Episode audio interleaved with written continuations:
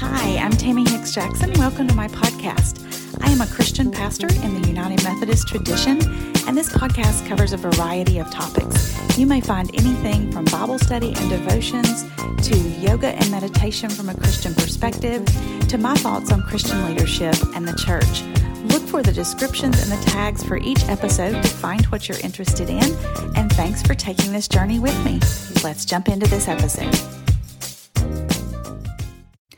2 Samuel is just a continuation of First Samuel. Remember that the two books used to be one, and they are written to bridge the gap between when Israel was led by judges and now they are being led by a king. In this book, we're going to pick up with both Saul and Jonathan are dead, and another son of Saul, Ishbael, is going to wish to be king. David's eventually going to emerge as the king and unite the nation. There's going to be a renewed concern for legitimate worship. And David is going to be presented as a king who has real struggles. He has moral failures. He has family turmoil. All of these issues are going to be present. The chronicler in the book of Chronicles is going to downplay all of those issues, but they're going to be very present here in 2 Samuel. The book divides easily into four real sections. The first one, chapters 1-4, is the struggle for control. Chapters 5-10, David solidifies and centralizes his control. 11-20, David and his sins, and there's the suffering that comes as a result of that. And then chapters 21-26 are the conclusions. So let's pick up with chapter 1. We see David mourning for Saul. We can wonder whether or not he's really that sad that his enemy, who was trying to kill him, is dead. He probably was. He was probably torn, may have had some pity for Saul. But also he's very shrewd. He knows that he needs to be seen mourning for the death of the king. It will help people move on and embrace him. The messenger who brings the news embellishes the report in hopes of finding favor, and it really doesn't work out well for him. The song of the bow that we have present in this chapter was unlikely to be composed at this moment. It was probably inserted later, but David is choosing to honor someone that he could have hated. In verse 18, it references the book of Jasher. That would be another writing, another set of tales that has not made it into Scripture. And the only other place it is referenced in Scripture is in Joshua chapter 10. In chapter 2, we see that David is anointed the king of Judah, whereas Ishbael is anointed the king of Israel. Saul's general, Abner, is going to endorse Ishbael. David's going to rule for 7 years and 6 months at Hebron as the king of Judah. Ishbael is going to rule 2 years in Mahanaim. There's going to be 2 more years of struggle, and then 5 more years before David moves the capital to Jerusalem. Gibeon is a disputed area between Hebron and Mahanaim. So that's why they're battling for it. It's in between the two capitals. Who's going to get control of it? Joab is David's cousin and his commander. He's his Abner. The contest here really seems pointless, but personally avenging the killing of a family member was part of the ancient justice system, but it almost leads to a civil war. But a speech by Abner is going to diffuse most of the tension. In chapter 3, we see that there's a long war. David is ascending in power, control, and popularity, whereas Saul's house is descending. We also see now that David has a total of 6 wives at this point. Rizpah is one of Saul's concubines. Ishbael accuses Abner of sleeping with her. The text doesn't tell us whether or not this accusation is true, but if it is, it would have been seen as an act of treason or an act of conquest. This seems to be Ishbael accusing Abner of becoming too powerful, of forgetting his place in there. So there's a little bit of jealousy and rivalry there. However, it leads to Abner defecting. David, if Abner's going to come over to his side, David wants his first wife back. He wants Michal.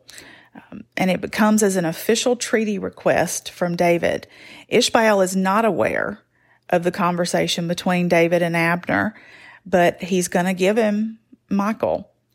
Paltiel, her current husband, who's also called Palti in 1 Samuel 25, he doesn't want to lose her. I mean, it's a really pitiful scene as he follows and mourns. It also would have spoke to his deep caring as well, because him following and crying and begging would have been quite humiliating in that culture. Abner, however, makes it sound like there are a good many more people in Israel who'd rather have David as king than Ishbael. Joab is never going to trust Abner's intentions.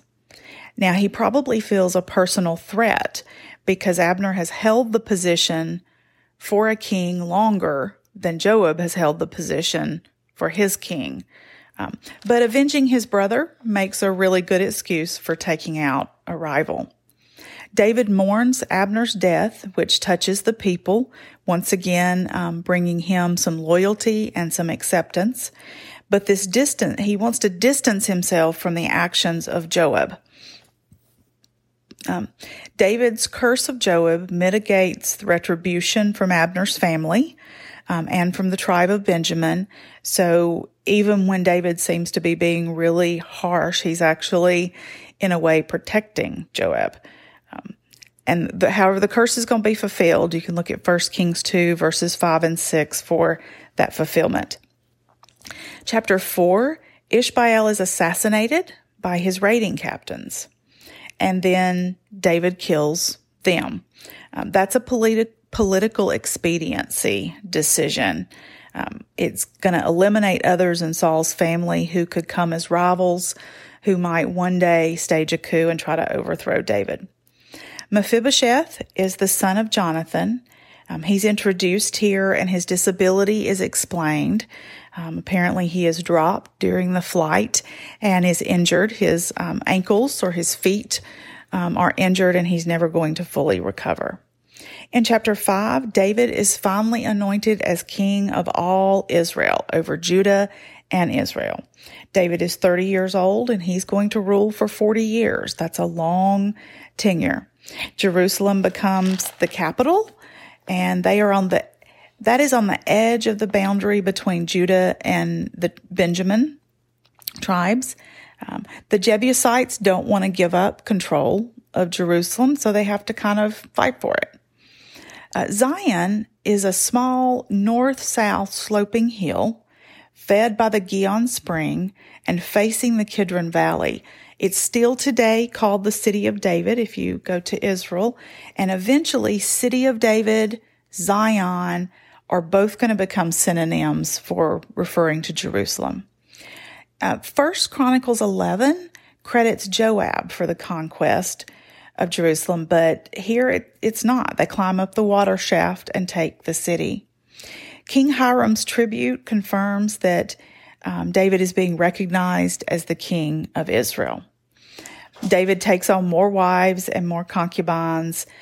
His sexuality is going to be a failure, and it's going to be something that is passed on that we see in other of his offspring. The Philistines are going to rebel. They're going to challenge David. Perhaps they're concerned about the consolidation of power. The uniting of all of Israel under one king could look like a threat. Unity is powerful. When any group becomes of one mind and one goal, it's pretty powerful. But perhaps they are actually testing whether this is real unity. Are they really united, or they just look at, like, can we force them to show where the cracks are that might could be used? So by the end of chapter 5, we finally have a united kingdom, Israel and Judah, under one king and under King David.